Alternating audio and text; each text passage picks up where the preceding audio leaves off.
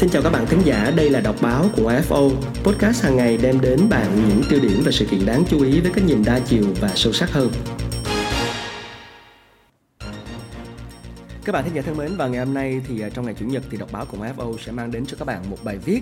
về những cây cầu và mối liên hệ giữa cây cầu và kiến trúc đô thị. Một bài viết được đăng tải trên chương trang văn hóa của tác giả Nghiêm Toàn trên tờ Tuổi trẻ cuối tuần với nhan đề để tránh những đắp điểm hình hài vô nghĩa.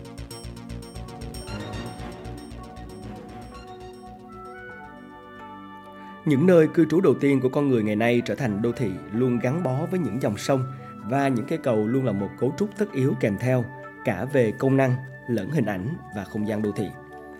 Ở châu Âu, hầu hết các đô thị lớn đều gắn với những cây cầu. Paris là thành phố với 37 cây cầu bắc qua sông Seine. Từ cầu Pont Change được xây dựng từ năm 872 đến cây cầu Simone de Beauvoir xây dựng năm 2006, chúng khác nhau hoàn toàn về hình thức bởi khác biệt về công nghệ, kỹ thuật xây dựng và mỹ cảm, phong cách kiến trúc từng thời đại, nhưng đều là những viên ngọc trên dòng sông Seine, những chuỗi trang sức của thành phố Paris như sợi dây nối dài hàng chục thế kỷ mà vẫn nhuần nhị và tiếp biến. Có thể nói bất cứ nơi nào ở châu Âu cũng có thể bắt gặp những câu chuyện tương tự. Ở châu Á, những đô thị thương mại của người Trung Quốc vốn là bậc thầy thế giới về kết cấu vòm cuốn, những cây cầu bán nguyệt là những cấu trúc lộng lẫy nổi bật, là sự kết nối hữu cơ không thể tách rời trong cơ thể của đô thị từ An Huy, Giang Tô đến Hồ Nam, Thượng Hải và rất nhiều nơi khác, đầu đầu cũng có thể thấy những ví dụ lộng lẫy như thế. Việt Nam vốn chỉ là một nền văn minh nhỏ, thiếu thốn cả về tài lực lẫn kỹ nghệ. Nhưng những cây cầu ngói xinh xắn còn tồn tại đến ngày nay vẫn là những cấu trúc đáng tự hào về kỹ thuật và mỹ cảm. Nói tất cả những điều đó để thấy việc bổ sung một cây cầu vào cấu trúc cơ thể đô thị hiện hữu chưa bao giờ là việc dễ dàng, bất kể ở đâu và ở trình độ phát triển nào. Cây cầu Calatrava, tác phẩm của kiến trúc sư Santiago Calatrava, được xây dựng hoàn thành vào năm 2008 bắc qua Canal Grande, con kênh quan trọng nhất của Venice, là điển hình cho một cấu trúc duy mỹ bằng thép và kính, như một cây trâm bạc sáng lóa cài giữa hai bờ kênh Grande. Tuy nhiên, Ngoài việc gây ra không ít phẫn nộ nơi người dân Venice vốn cho rằng nó phá vỡ cảnh quan đô thị cổ xưa của thành phố, thì còn quan trọng hơn về mặt công năng, cái cầu đi bộ này khiến khách bộ hành thường xuyên bị trượt ngã vì bề mặt cong và trơn nhẵn do thiết kế quá duy mỹ của nó. Sau đó, khi một loạt cấu trúc các gờ ngang chống trơn phải được bổ sung để khắc phục, thì lại phát sinh vấn đề tiếp theo. Những chiếc vali kéo của khách du lịch phải lết hết lôi lộc cọc đầy vất vả qua những gờ chống trơn ấy. Có thể nói, cầu Calatrava là ví dụ điển hình của một cấu trúc duy mỹ tạo ra chỉ dành để ngắm. Còn cầu Washoshan bắc qua sông Elbe ở thành phố Dresden của Đức thì được xây dựng hoàn toàn năm 2006 với mục đích giải tỏa, giải tỏa giao thông nội thị cho Dresden, một đô thị cổ với kiến trúc Baroque mang hơi hướng địa trung hải giữa khung cảnh thiên nhiên hữu tình của miền Bắc nước Đức. Kết cấu lộng lẫy, thuần cơ khí và công năng đầy rốt cục đã khiến thung lũng AB bị liệt vào danh sách di sản thế giới bị đe dọa, đến nỗi UNESCO quyết định tước danh hiệu di sản của thành phố Dresden vào năm 2009. Đây có thể coi là một bằng chứng xâm hại của các cấu trúc thuần túy công năng vào di sản văn hóa của đô thị. Quay trở lại cùng với Việt Nam và đến với Hà Nội, ngày hôm nay là ngày 10 tháng 10 là ngày à, giải phóng thủ đô. Chúng ta sẽ cùng đến với một cây cầu đã trở thành biểu tượng của Hà Nội, cầu Long Biên vốn là một cấu trúc quan trọng bắc qua sông Hồng trên tuyến đường sắt Hải Phòng Vân Nam do người Pháp xây dựng và đáp ứng nhu cầu vận chuyển đường sắt lẫn đường bộ cho miền Bắc trong suốt thời gian chiến tranh và những năm sau hòa bình lập lại. Tuy vậy, dù đã nhường chức năng giao thông cho những cây cầu xây mới, nó vẫn là một cấu trúc hữu cơ đúng nghĩa của không gian đô thị Hà Nội, bất chấp cơ thể què quạt hư hỏng do chiến tranh. Cây cầu trở thành nơi cho các đôi tình nhân hò hẹn, nơi cư dân đô thị có thể ngồi hóng gió mùa hè với tất cả những hoạt động và dịch vụ sôi động trên đó có thể nói Long Biên là một cấu trúc công năng được hồi sinh, được trở về là một phần của không gian đô thị và ngay cả khi đã già nua, tưởng như không còn gì hữu dụng. Cầu Nhật Tân được xây dựng hoàn thành vào năm 2015, vốn có mục đích phục vụ giao thông cơ giới từ Hà Nội ra sân bay Nội Bài và các tỉnh lân cận.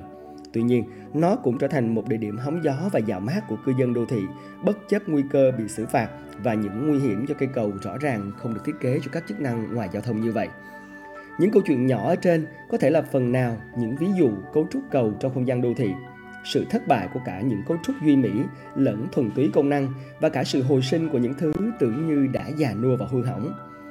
Trong chuyện của Hà Nội, ngoài Long Biên nói trên thì những cây cầu bắc qua sông Hồng chỉ thuần túy là những cấu trúc công năng. Cho dù chúng đều đẹp, hoặc không đến nỗi quá xấu, chúng vẫn chỉ là những cấu trúc tự thân độc lập, không đóng góp kết nối hình ảnh không gian Hà Nội, vốn dĩ đã mờ nhạt và rời rạc giữa hai bờ sông. Để thay đổi điều đó, thực ra không cần quá sáng tạo hay nghĩ ra cái gì đậm đà bản sắc dân tộc cả. Vì vốn dĩ qua những bài học trên thế giới, từ những đô thị cổ đại cho đến hiện đại, những cây cầu và dòng sông đều luôn cần được xem như một thành tố hữu cơ, là gạch nối quan trọng của cơ thể đô thị với tất cả các sinh hoạt cho nó, đáp ứng cho đời sống và kết nối không gian đô thị như là một thể thống nhất. Câu chuyện cầu Trần Hưng Đạo dự kiến xây mới có vẻ đang được cơ quan quản lý nhà nước, chủ đầu tư và đơn vị thiết kế tư duy với các yếu tố đô thị nhiều hơn, như thiết kế đường dành cho người đi bộ, không gian cây xanh và chút nào đó là ý tưởng tiếp biến hình ảnh đô thị bằng việc sao chép một vài hình thức kiến trúc thuộc địa lên cầu.